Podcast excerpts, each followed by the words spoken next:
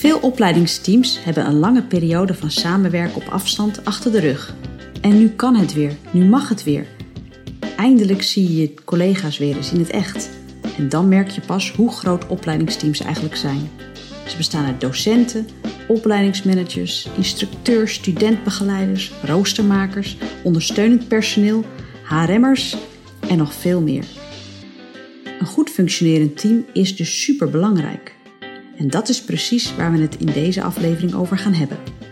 In deze podcast van het Expertisecentrum Beroepsonderwijs ontmoet de praktijk onderzoek en vice versa.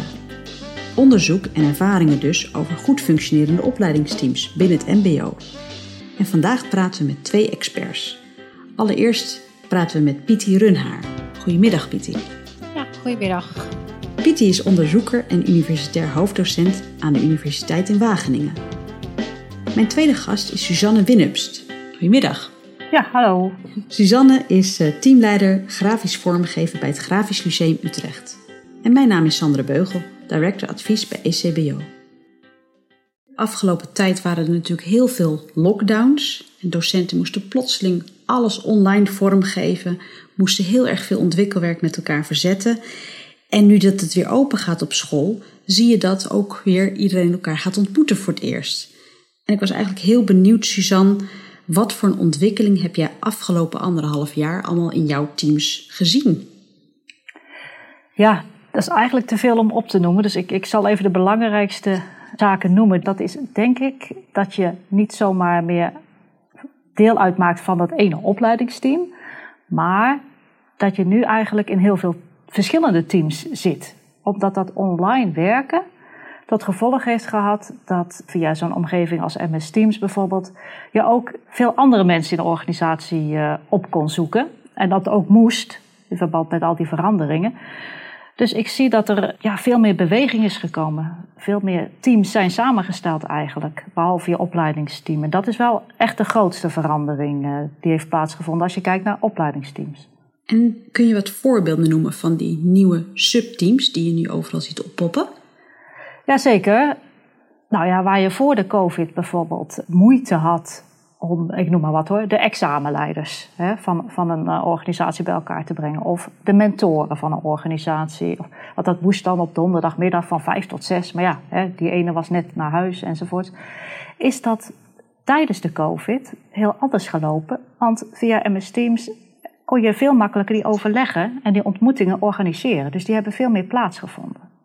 Dus dat is een voorbeeld. Dat die teams, zoals de mentorenteam, het examenteams, ook professionaliseringsteams van die kanalen die geopend zijn, het biedt zoveel meer mogelijkheden, dat online werken. En ik was eigenlijk ook nieuwsgierig wat dat voor jouw rol als teamleider ook heeft betekend. Ja, dat heeft inderdaad ook gevolgen gehad voor mijn rol. Wat je ziet nu dus dat docenten elkaar veel sneller weten te vinden. Dat ze met elkaar lessen gaan voorbereiden en ook lessen gaan geven. Uh, er is veel meer interactie tussen die teamleden. En daar hoef je als teamleider dus minder in te faciliteren. Het gebeurt als het ware gewoon. Hè? Die overleggen en dat samenwerken. Mensen zoeken elkaar op. Dus dat is een grote verandering. En ik merk ook dat als tweede dat je als teamleider eerst veel al het aanspreekpunt was, hè, om problemen op te lossen enzovoorts. Maar nu zoeken ze elkaar veel sneller op, omdat ze dat ook kunnen. Eh, dus ergens heb je minder, ja, misschien kort door de bocht minder te doen, maar ik zie wel dus dat het team zelf uh, ja, goed is in het, uh, het, aanpakken en oplossen van uitdagingen, problemen. En hoe hou jij als teamleider overzicht wat er allemaal gebeurt? Nou, dat heb je dan op een gegeven moment ook niet meer, denk ik. Dat wordt lastiger, dat is het nieuwe eraan. Ik denk niet dat je de illusie moet hebben dat je het hele overzicht hebt en de hele controle. Suzanne, maken de onderwijs- en subteams jou als organisatie meer wendbaar, meer flexibeler? Hoe zie jij dat? Ja, dat zie ik wel zeker. Ja, het maakt het niet meer als een logge organisatie die een bepaalde kant op uh, wil. Op, maar het gebeurt eigenlijk heel organisch in wat kleiner verband door al die subteams. Dat zie je. Het, een netwerkorganisatie noemen we het nu. De randvoorwaarden zijn in orde. Hè? Je kan elkaar ontmoeten. Hè? Je hebt die overleggen. We kunnen nu ook weer naar school. Dus ergens is dat, dat opereren in die, in die netwerkorganisatie. Ja, dat is nieuw en maakt je wendbaarder en flexibel. En wat is jouw inschatting nu de scholen weer open zijn, dat dat voordeel ook blijft bestaan? Ik hoop dat deze nieuwe tijd een mengelmoesje wordt van het beste uit de tijd voor de COVID, maar ook wat we in de COVID-tijd hebben ontdekt. Dat dat de nieuwe tijd gaat zijn. Dus en ook op afstand blijven werken en online heel veel overleggen en elkaar opzoeken. En de ontmoetingen op de werkvloer. Dat we daar een soort formule voor kunnen vinden wat het beste gaat werken. Ja. En als je zelf nou eens één aspect van het beste van COVID zou noemen en één aspect, een concreet voorbeeld van eh, de tijd daarvoor, wat, wat zouden die punten dan zijn? De tijd ervoor was natuurlijk ook elkaar fysiek ontmoeten als docententeam. S ochtends kom je binnen, je hangt je jas op en je hebt een team waar je hè, gedag zegt hoe was het weekend enzovoorts. Want dat hebben we dus in de COVID enorm gemist. Dus dat element, het sociale, de sociale cohesie, die zou je uit de oude tijd mee willen nemen. Maar ja, in de COVID-tijd, al die subteams en die netwerken, eh, ideaal. We hebben net veel gezegd over teams, over subteams. Een hele variëteit aan groepen die in uh, opleidingsteams en in scholen zich voortbewegen. Dat brengt ons ook tot de vraag: wat zijn lerende teams eigenlijk? Suzanne, je schetst net een beeld over al die veranderingen. Hoe hebben de teams zichzelf binnen het Grafisch Lyceum Utrecht ontwikkeld? Ja, dat is uh, een hele andere kant op dat je ooit bedacht had. Want uh, je had al je teamplannen klaar, waarin stond hoe we onszelf gingen ontwikkelen. En toen kwam de COVID, dus toen konden die teamplannen eigenlijk qua professionalisering wel even aan de kant. Omdat het gewoon vanzelf gebeurde wat nodig was. Ineens moest iedereen leren met MS Teams te werken, online te werken, protocollen af te spreken met elkaar. Uh, het was ineens heel anders. Dus ik kan wel zeggen dat het gewoon organisch gebeurd is. Dat leren, omdat we moesten doen wat nodig was. Ja. En Pietie, jij hebt natuurlijk ook heel veel zicht op onderzoek wat gedaan is naar belangrijke voorwaarden voor teams om te leren. Wat kun je ons daarin meegeven over wat de literatuur zegt over hoe dat proces verloopt? Ja, teamleren is eigenlijk een onderwerp wat de laatste tijd heel veel aandacht krijgt in zowel nou ja, organisatie-psychologische literatuur, maar ook de onderwijskundige literatuur. En ja, teamleren, waar gaat het eigenlijk over? Dat gaat over uh, teamleden die eigenlijk met elkaar een gedeelde opvatting ontwikkelen over hoe ze het werk willen vormgeven. Om daarmee zeg maar hun teamresultaten continu te verbeteren. En er zijn uh, verschillende activiteiten eigenlijk die teamleden daartoe kunnen ondernemen. En die horen we eigenlijk net in het verhaal van Suzanne al terug. Je zoekt elkaar bijvoorbeeld op om te spreken over wat nou onderwijs uh, goed maakt. In deze coronacrisis moesten we daar eigenlijk met z'n allen overnieuw over uh, nadenken. Dus ja, waaraan moet dat online onderwijs nou voldoen? Nou, dan kun je je voorstellen dat teamleden hun verschillende perspectieven naar voren brengen. Dat daar ook wel discussies over ontstaan. Hè? Van wat, uh, wat willen we nou met elkaar? Nou, dat is iets wat in de literatuur een constructief conflict wordt genoemd. Nou daarnaast zullen teamleden ook gezamenlijk nieuwe werkvormen hebben bedacht. In online onderwijs wil je alsnog studenten activeren. Hoe doe je dat nou? Nou, daar, daar zul je met elkaar vormen in moeten verzinnen. En die ga je uitproberen en die schaaf je weer bij met elkaar. En nou, dat wordt ook wel co-constructie uh, genoemd in de literatuur. Hè? Dus dat is iets waar ook veel onderzoek naar wordt gedaan. Nou ja, en plus teams die hoeven natuurlijk niet alles zelf uit te vinden. Maar kunnen ook eens kijken van, ja, hoe gaan andere teams hiermee om binnen de instelling, maar misschien ook daarbuiten. Dus boundary crossing, ook een belangrijk onderdeel van teamleren. Nou ja, en, en een ander belangrijk onderdeel is het uitwisselen van feedback, kennis, advies terwijl je aan het werk bent. Nou, over dit is de laatste tijd best wel veel aan de hand. Hè? Dus dat komt ook in verschillende beleidsdocumenten wel terug. Van de MBO-raad bijvoorbeeld, maar ook van in HR-documenten van instellingen zie je dat dat heel erg wordt eh, gepropageerd. Omdat het normaal gesproken niet automatisch gebeurt. En dan zeker niet in het onderwijs, want daarin waren we eigenlijk tot voor kort redelijk autonoom aan het werk als teamlid. Hè? Dus uh, om dan die slag te maken naar samenwerken, samen leren, uh, meekijken in elkaars keuken, dat is best een stap voor mensen. Suzanne Piet noemt een heleboel aspecten die ook vanuit onderzoek helpen teamleren te versterken. Ja. Hoe is dat bij jou gegaan in jouw praktijk? Ja, ik herken wat Pietie zegt. Voor de COVID had je heel weinig ontmoetingsmomenten, want je stond voor de klas de docent staat voor de klas en uh, nou ja, heeft dan weinig tijd nog om het elkaar te leren. Nu is het anders. En je ziet ook dat ze dat dan zo opgepakt hebben, tenminste de meeste docenten, dat ze inderdaad samen die lessen voorbereiden en samen die lessen ook geven. Hè, door gewoon uh, tussenwanden bij lokalen eruit de deuren open te laten, in werkpleinen gaan zitten enzovoort. Dat het een enorme boost heeft gekregen, het onderwijs, omdat men nieuwe dingen moest ontdekken met elkaar. En maakt de omvang van een team dan nog uit? Ja, dat maakt uit. Zijn grote teams dan beter dan kleine teams of omgekeerd? Nou, laat ik zo zeggen, met z'n veertigen gaat het niet goed. Dat is echt, echt veel te veel. Ik vind het ideaal om met een clubje van 10, 12, hè, om daar eh, doelen mee te halen en daar afspraken mee te maken. Dat werkt naar mijn idee het beste. En hoe zie jij dat? Wat is jouw ideaal plaatje van een team? ja, de, de, getallen lopen een beetje uiteen, maar zo tussen de 10 en de 15, dat is een, een grote waarin je nog kan uh, ja, spreken van echt samenwerken. En natuurlijk kun je ook wel identificeren met een groot onderwijsteam bestaande uit 40, 50 teamleden. Maar om dan met iedereen samen te werken, dat, ja, dat is niet realistisch. Dat hoeft denk ik ook niet. En ik denk wat, wat deze coronacrisis mooi aan het licht heeft gebracht, is dat elk groot team bestaat uit meerdere subteams. En dat je binnen die teams ziet dat mensen elkaar ook echt ja, nodig hebben om hun taak, hun bijdrage aan het uh, grotere geheel, om die taak goed uit te voeren. Dat is overigens ook wel iets waar veel onderzoek naar gedaan is, die onderlinge afhankelijkheid binnen teams, wat echt wel een voorwaarde is voor goed functionerende teams. dus als je de vraag stelt wat maakt een team een team, ja, dan is dat toch wel het hebben van een gemeenschappelijk doel en elkaar nodig hebben ook om dat doel te bereiken. Zijn er eigenlijk ook manieren hoe je als teamleider kunt stimuleren dat dit samenwerken eigenlijk verder gaat dan kennisuitwisseling, maar ook inderdaad bijdraagt aan het grotere doel wat je als uh, opleidingsteam hebt?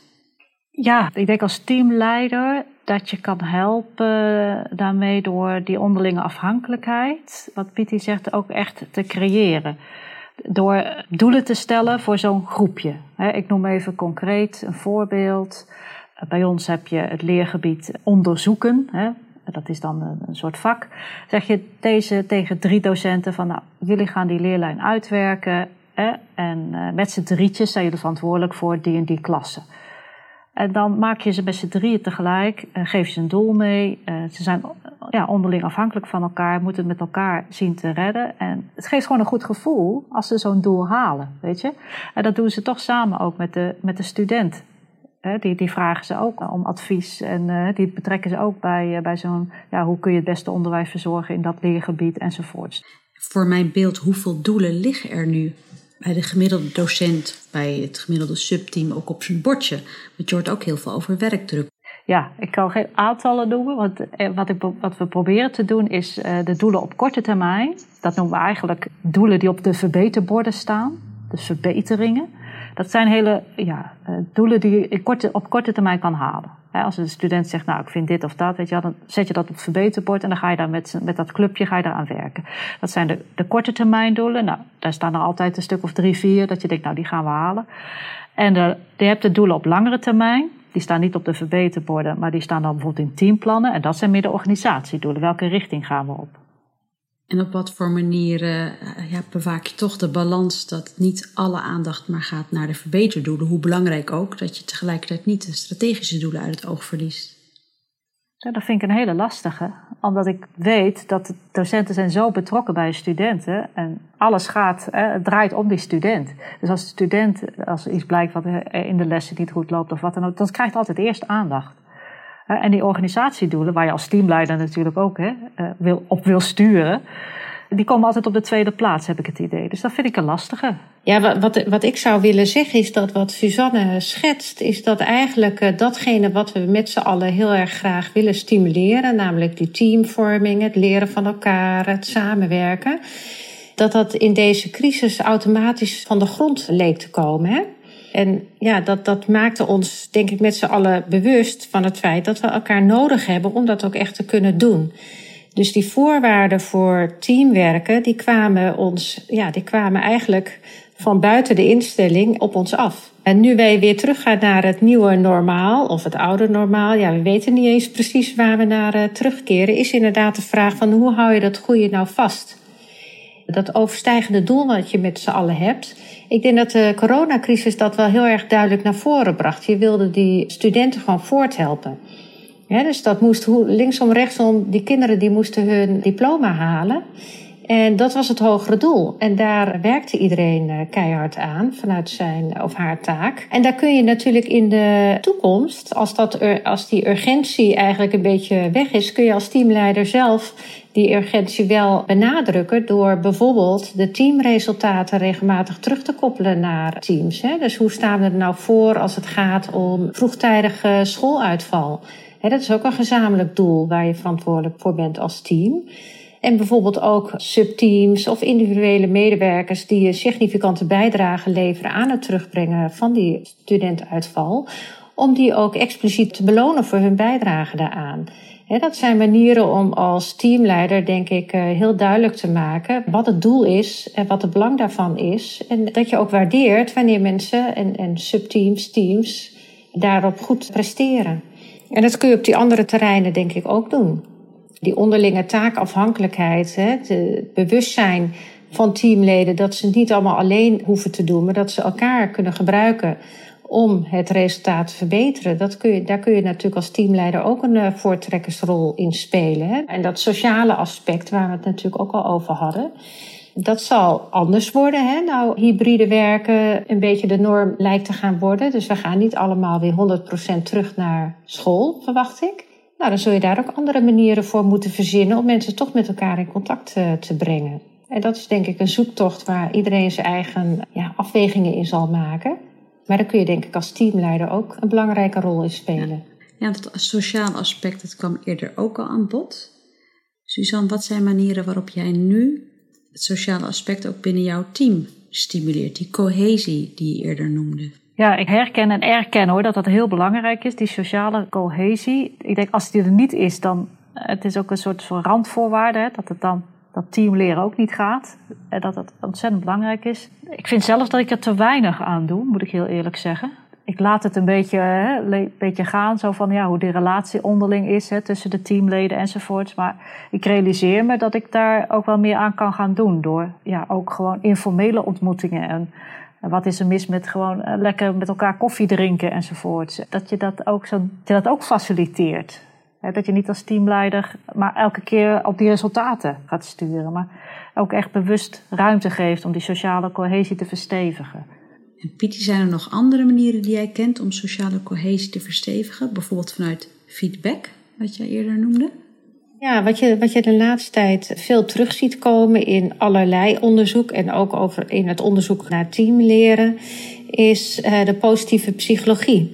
Die benadrukt eigenlijk dat het belangrijk is dat je zoveel mogelijk focust in het werk op iedere sterke punten. dus als je mensen uh, datgene laat doen waar zij goed in zijn en waar ze ook nog eens lol in hebben, dan is het uiteindelijk voor nou ja, de mens zelf, maar ook voor het team, voor de organisatie het beste. Ga maar bij jezelf na. Als ik voor mezelf moet spreken, ik heb bijvoorbeeld een hekel aan formulieren, administratie, datachtige taken. en die, die komen natuurlijk wel op me af. Terwijl ik juist veel meer hou van taken waarbij je creativiteit kan gebruiken.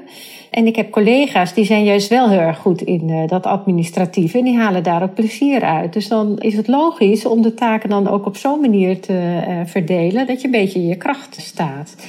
En ik denk dat de coronacrisis, waarbij zo ontzettend veel opnieuw uitgevonden moest worden, dat dat ook een natuurlijke ja, basis bood eigenlijk voor mensen om die taken naar zich toe te trekken waar zij niet alleen het belang van uh, inzagen, maar ook waar zij wat mee konden. Ongetwijfeld zal het zo geweest zijn, uh, Suzanne, dat sommige mensen als een tierenlier met die computer in de weer gingen om allerlei manieren uit te vinden om met die studenten in contact eh, te komen en didactische werkvormen uit te proberen, terwijl anderen daar best wel terughoudend in zijn. Ik bedoel, dat, dat lijkt me logisch. Mensen verschillen van elkaar. Ja, dat vraagt wel aandacht, denk ik, de komende tijd. Natuurlijk, hè, de mensen die ook uh, ICT-vaardig zijn en al die, uh, die tools kennen nu. Hè, om die studenten ja, uitdagingen te bieden hoe, hè, op de computer enzovoort. Ja, die hebben gewoon uh, ontzettend veel ontdekt met elkaar. Maar er zijn ook mensen die daar niet zo handig in zijn geweest. Uh, en die hebben misschien wel weer andere kwaliteiten. Ja, zeker weten. Uh, maar goed, dat gaat wel een beetje uiteenlopen dan. Ik denk dat daar ook wel een hele belangrijke rol voor de teamleider uh, in zit. Om die mensen op de goede plek te zetten. In ieder geval de goede rol te geven in dat team. Uh, om, om, om, in ieder geval ook die sociale cohesie te versterken. Want niks is erger als je, als je buitengesloten voelt bij een team. Dus iedereen past een rol. En de teamleider moet daar zeker op sturen. Welke rollen zie jij dan allemaal in jouw team? Wat ik zie is, er zijn de, sommigen die eh, de wetenschapper eh, zijn hè, en, en, die allerlei artikelen op, uh, in de MS Team zetten. Waar anderen weer op reageren. Mogelijkheden en kansen signaleren, zou ik maar zeggen. Die de, de onderzoekspraktijk dus echt bij ons binnenbrengen. En meteen ook vertalen. Van hoe je dat dan het beste weg kan zetten in het onderwijs, uh, alle onderzoeksgegevens. Dat is een hele leuke rol. En mensen die nu bijvoorbeeld het hele MS Teams inrichten voor de klassen, ja, die hadden we ook niet voorheen. Maar misschien is het ook goed om een, na te denken of iemand die, die echt in het team dingen signaleert. Bijvoorbeeld van, goh, hè, sommige mensen kunnen niet helemaal meekomen met een en ander, maar zullen toch moeten. Ja, daar moet ook aandacht voor zijn. Dus ook de softe kant, zou ik maar zeggen, verdient aandacht in deze tijd. Uh, juist meer dan normaal, denk ik. Maar ik heb daar nog gewoon te weinig over na kunnen denken, moet ik heel eerlijk zeggen. Het is zo nieuw allemaal, dat al die vraagstukken die poppen maar op. En ik weet nog niet precies wat ik ermee moet. Ja, en ik kan me ook voorstellen als je eerder zegt... heel veel dingen lossen zichzelf op binnen het team... dat je misschien ook niet per se dat jij er iets mee moet. Ja, want voer je daar wel het gesprek over met je team? Ja, daar voeren wij nu het gesprek over, omdat we nu dit soort zaken signaleren. Van, hé, maar hoe krijgen we uh, Jan er weer bij? Uh, wat is er nodig? En dat is denk ik ook heel goed, hè, om eerst gewoon te signaleren en te herkennen en, en met elkaar. Maar daarna, daarna moet je verder. Er zijn uh, weer nieuwe interventies nodig, wellicht. Wanneer werkt een team ook niet? Het team werkt niet als er geen goede relatie is met elkaar alles valt of staat met hoe teamleden, uh, ja, hoe hun onderlinge relatie is, hun band met elkaar is. Als dat niet goed zit, er zit iets onder water, dan mislukt alles. Je hebt uh, dat hele proces van je gaat op inhoud zitten of op proces of op relatie. Nou, dan denk ik van uh, zorg nou maar eerst voor die relatie. Dat is een randvoorwaarde. En Pitty, hoe zie jij dat? In de crisis was elke fout geoorloofd, want niemand wist hoe het moest. Uh, dus dat maakte het in die zin veilig. Maar eigenlijk is dat in alle situaties zo, dat je fouten mag maken. Ik bedoel, studenten mogen het, dus waarom mogen docenten het niet? Dat is misschien soms in, in bepaalde teams, wat ik vaak terughoor in mijn eigen onderzoek, wel een ding. Iets wat men moet leren door ervaring, denk ik. Suzanne, eerder hadden we het al over voorwaarden om het leren binnen teams te stimuleren. En jij noemde toen het formuleren van een doel. Hoe doe je dat eigenlijk? Wie stelt zo'n doel vast? In de ideale situatie, moet ik er wel bij zeggen, stelt het doel wordt vastgesteld door de student en docent samen. Het team doet dat samen met de studenten. Eh, dus je bent eigenlijk heel veel in gesprek met je studenten. Daar heb je ook allerlei leuke formules voor. Eh, hoe je dat het beste kan doen. Nou, veel gesprekken met studenten voeren natuurlijk. En ja, die bepalen eigenlijk de doelen. Dat is de ideale situatie. Bijvoorbeeld, een organisatiedoel. Hè, bijvoorbeeld, we gaan meer richten op uh, persoonlijk leren of zo. Hè, of uh, de werkdruk moet naar beneden. Weet je, dat zijn doelen die vanuit uh, de organisatie aangedragen worden. Bijvoorbeeld, dat kan. Dan heb je het over bijvoorbeeld een strategisch beleidsplan. En die worden opgesteld door de beleidsmakers. Dus zo heb je eigenlijk twee stromen van doelen. Zo zie ik het. Korte termijn en lange termijn doelstellingen. Wat kan een organisatie doen om die doelgerichtheid te stimuleren binnen teams? Nou, wat ik net al aangaf, hè, stel nou dat je eh, als belangrijk eh, doel hebt om vroegtijdig eh, schoolverlaten terug te dringen. dat lijkt me een heel belangrijk doel. Dat zal binnen elke ROC wel aan de hand zijn. Dan denk ik dat je daar voortdurend in allerlei communicatie met je team en met individuele teamleden op terug moet komen. Bijvoorbeeld door teams feedback te geven over hoe het er qua terugval mee staat. En of er sprake is van uh, achteruitgang of juist vooruitgang. En met elkaar het gesprek aangaan over hoe het beter kan. Dat je ook individuele teamleden die daar op de een of andere manier goed in zijn, die daar een weg uh, of een manier hebben gevonden om studenten binnenboord te houden, dat je die bijvoorbeeld ook uitnodigt om hun kennis te delen. Nou, hoe krijgen zij dat dan wel voor elkaar? Dus ik denk, ja, het werkt net zoals in uh, reclame eigenlijk. Hè? Je moet het gewoon voortdurend overal terug laten komen. Dan gaat het vanzelf natuurlijk uh, tussen de oren van mensen zitten. Ja, terugkomen, dat is denk ik een hele belangrijke. Successen vieren. Ja. Hoe doen jullie dat in je team, Suzanne? Dus wat we gedaan hebben, is de belangrijkste doelen voor lange termijn. Die hebben we door een illustrator, daar hebben we een grappige uh, ja, uh, tekening van laten maken. En die levensgroot op de wand uh, geplakt. Ja, het is een heel simpel iets, maar elke keer als je er langs loopt, denk je: oh ja, wacht even. Dus dat helpt om de focus te houden. En uh, ik vond het wel een heel mooi vorm van ja, eigenlijk een teamplan tussen de oren krijgen. In plaats van tien pagina's die uh, in de onderste bureaula verdwijnt. Hangt er bij ons een mooie humoristische illustratie aan de wand. En wat zijn dan de reacties die je van docenten daarop krijgt? Docenten vinden dit uh, werken en zijn er blij mee. voor beleidsmakers is het vrij nieuw, maar dat is niet erg. En ik denk, wij zijn een creatieve vakschool, dus ik denk, ja, daar kan eigenlijk alles. Weet je, als je een illustratie aan de muur wil hangen met je, als teamplan, dan kan dat natuurlijk ook. Die creatieve manieren om, nou ja, wat jullie zeggen ook, die, die doelen voor ogen te houden, nou, daar ben ik helemaal voor. Zijn er ook wel eens weerstanden onder bijvoorbeeld docenten richting de plannen? Weerstand tegen plannen niet zo. Ik merk wel dat het verschilt. Sommige mensen vinden het erg spannend om ergens mee aan de gang te gaan. Kijk, je hebt docenten die vinden het een uitdaging. Die zitten dezelfde middag nog bij elkaar om dingen te bedenken.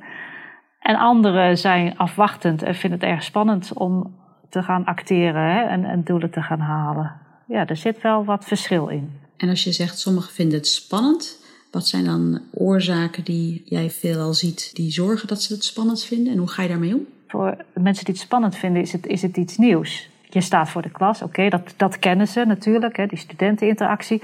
Maar ja, als er nog meer moet gebeuren, of er moet iets gebeuren wat gevolgen heeft voor je eigen onderwijs in jouw eigen klas. Het is allemaal hè, vooral eigen. En je moet dat in één keer naar buiten brengen. Of je moet iemand mee laten kijken in de klas en zo. Dat is allemaal nieuw. En dat is, ja, ik zeg het al, ik noem het altijd spannend. Maar ik denk dat het nieuwe is. Het, het, ja, het onbekende. Welke manieren zijn er om docenten toch te helpen om ja, met die spanning om te gaan en die stap wel naar het leren te maken? Ja, dat is een goede vraag, ja. Ik, ik denk altijd, nou in ieder geval geduldiger dan ik eigenlijk Hè?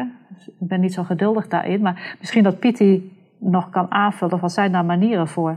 Ik denk dat het heel erg belangrijk is om als organisatie op alle niveaus eigenlijk dezelfde boodschap uit te stralen. En het ook terug te laten komen in, in de praktijk. Als je als instelling, hè, dus het uh, grotere geheel, de top van de organisatie, die HRM-afdeling, als je met elkaar de boodschap uh, uit wil zenden dat je hecht aan teamwerk en hecht aan uh, teamleren, dan zul je dat eigenlijk in allerlei uitingen naar voren moeten brengen. Dus dat die, die boodschap die je dan uitzendt, die wordt pas goed begrepen op het moment dat alle nou ja, praktijken, alle beleidsplannen diezelfde boodschap ook ondersteunen. Een voorbeeldje, stel nu dat je als instelling, en dat, dat is tegenwoordig zo, hè, dat heel veel instellingen dat teambelang heel erg naar voren brengen, ook in hun beleidsplannen. En in je uh, gesprekkencyclus blijf je alleen nog uh, focussen eigenlijk op ieders individuele prestaties, dan zend je eigenlijk een dubbele boodschap uit. En die wordt dan vervolgens niet goed begrepen, of althans, ja, dan zullen mensen vooral gaan focussen op wat er in die gesprekkencyclus eh, besproken wordt. Want dat is dan blijkbaar belangrijk. Ja, dat vind ik wel een hele goede, Pieter, wat jij net zegt. Want je hebt helemaal gelijk als je met z'n twee of drieën een bepaald doel gaat halen. En je gaat als teamleider toch individueel hè, die gesprekken aan. Van nou, wat heb jij ervan gebakken? Ik hoor door de bocht. Dan klopt dat niet meer. Je zou dus ook kunnen zeggen, je gaat gewoon met twee, drie man tegelijk de gesprekken voeren. Dat vind ik een hele mooie. Ja, dat zou nieuw voor ons zijn. Maar heel goed om dat ook gewoon meteen uh, morgen toe te gaan passen. Ja, nou ja, en uh, hetzelfde geldt voor die persoon in het team die heel erg belangrijk is voor de cohesie, hè? Voor, voor de goede sfeer, die altijd informeert naar hoe het met mensen is, die altijd attent is op verjaardagen, ik noem maar wat, en die zorgt voor een uh, koekje bij de koffie in elk team heb je wel zo'n figuur. Ja. En door dat ook te benoemen in het gesprek wat je met hem of haar hebt, toon je ook aan hoe belangrijk je dat vindt. En ik denk dat die stap wel vaak wordt vergeten. Dus dat we met de mond beleiden dat we iets heel belangrijk vinden, maar in de waan van de dag toch weer doorgaan op de oude voet. Hè? In dit geval op de individualistische voet. Ja.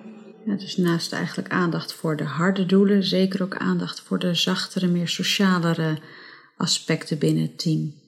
Ja, de teamgerichtheid van mensen, die kun je expliciteren en uh, waarderen. Als laatste, wat, wat opvalt, is dat er ontzettend veel verscheidenheid zit in teams. Heel veel subteams. Ontzettend veel initiatieven, korte termijn doelstellingen, het verbeterbord wordt genoemd. Is dat dan geen probleem voor de focus? Waar richt je op? Ik vind dat wel een probleem, ja, die focus. Die, uh, die heb ik minder dan uh, voor, de, voor de COVID. Ik zou uh, even niet weten wat nou de prio heeft, zou ik maar zeggen. Ja, en ik denk dat ik niet de enige ben als teamleider. Ik merk dat het voor docenten ook geldt. wat ik hoor van docenten is veel, ik sta nu altijd aan. omdat je op zoveel schaakborden aan het schaken bent. Dat de focus misschien nu weer even weg is, maar dat die weer, weer aandacht vraagt. Zeker. En het punt is denk ik heel herkenbaar dat docenten constant aanstaan. Zeker online, grens tussen werk privé, dat dat vervaagt. Wat voor manier hebben jullie daar aandacht voor binnen jouw team? Dat het wel gezond blijft. Nou, dat, daar zitten we ook nog in het beginstadium. We signaleren het en we gaan met elkaar de dialoog aan. En we helpen elkaar door tips en trucs uit te wisselen. Van ja, oh ja, heel simpel. Zet in je agenda elke keer tussen drie en vijf doe je je mail. Of hè, eh, dat, dat, gewoon hele simpele dingetjes. En dan ben je dus niet bereikbaar via de andere kanalen. Maar we hebben er nog niet echt een weg in gevonden. Je ziet het dat, dat de werkdruk die al hoog was in het onderwijs op kan lopen. Omdat je altijd het gevoel hebt aan te staan. Hoe zie je die dialoog dan? Ja, die dialoog moet naar mijn idee op alle uh, organisatieniveaus plaatsvinden. En ik denk dat de teamleiders signaleren dat heel snel bij die docenten. dat ze er altijd aan staan. Je hoort dat gewoon in je team terug ja, docenten die geven dat natuurlijk dat door, ook aan de ondernemingsraad, dat dat best lastig is enzovoort. Maar eigenlijk, je moet daar als teamleider iets mee, daar, hoor, daar komt het als eerste te liggen. En dan met het team van teamleiders heb je het daarover met HRM, hè, met je CVB. Dus ik denk dat je dat gewoon op al, in alle lagen van de organisatie ook uh, die dialoog moet starten. Ik denk, ja, je hebt elkaar ook echt nodig. Dus als organisatie moet je daar gewoon uh, één vraagstuk van maken. En iedereen moet dat gewoon erkennen. En daar ligt denk ik de belangrijkste taak voor de teamleiders om die op te starten. En dan zeg je, daar betrek je dus vooral docent, ondernemingsraad, HR, andere teamleiders, CVB, ja. hele organisatie bij. Ja. En Pitti, heb jij nog eh, vanuit de literatuur adviezen, handvatten, wat teams zou kunnen doen om die dialoog te versterken? Nou ja, wat, wat ik signaleer vanuit mijn onderzoeksactiviteiten is dat docenten, docententeams soms, zich soms een beetje te afhankelijk uh, opstellen van uh, de leiding. En dan misschien soms wel tegen draads kunnen zijn, maar uh, wat minder proactief zich bemoeien met beleid. En dan krijg je soms wel eens dat er zaken over je uitgestrooid worden waar je niet helemaal vrolijk van wordt. Dus ik denk dat het ook van docententeams vraagt dat zij uh, actief die dialoog zelf uh, opzoeken. He, dus niet leidzaam afwachten van nou, welk beleid, waar komen ze nu weer mee? Dat is een beetje eh, wat, wat je wel eens ziet. En ik denk dat daar die teamvorming ook heel erg belangrijk is. Want als eenling uh, die dialoog starten is gewoon veel lastiger dan wanneer je dat als team doet. En wanneer je je mening ook hebt kunnen staven met collega's. Ik kan me ook voorstellen dat in de anderhalf afgelopen jaar, waarin eigenlijk de focus lag op uh, overleven, dat een hele hoop irrelevante dingen ook als vanzelf naar de achtergrond zijn uh, verschoven. Zijn die dingen nog steeds irrelevant en kun je die dus vanaf nu achterwege laten? Als je het hebt over de werkdruk. Ik weet niet of je. Ja.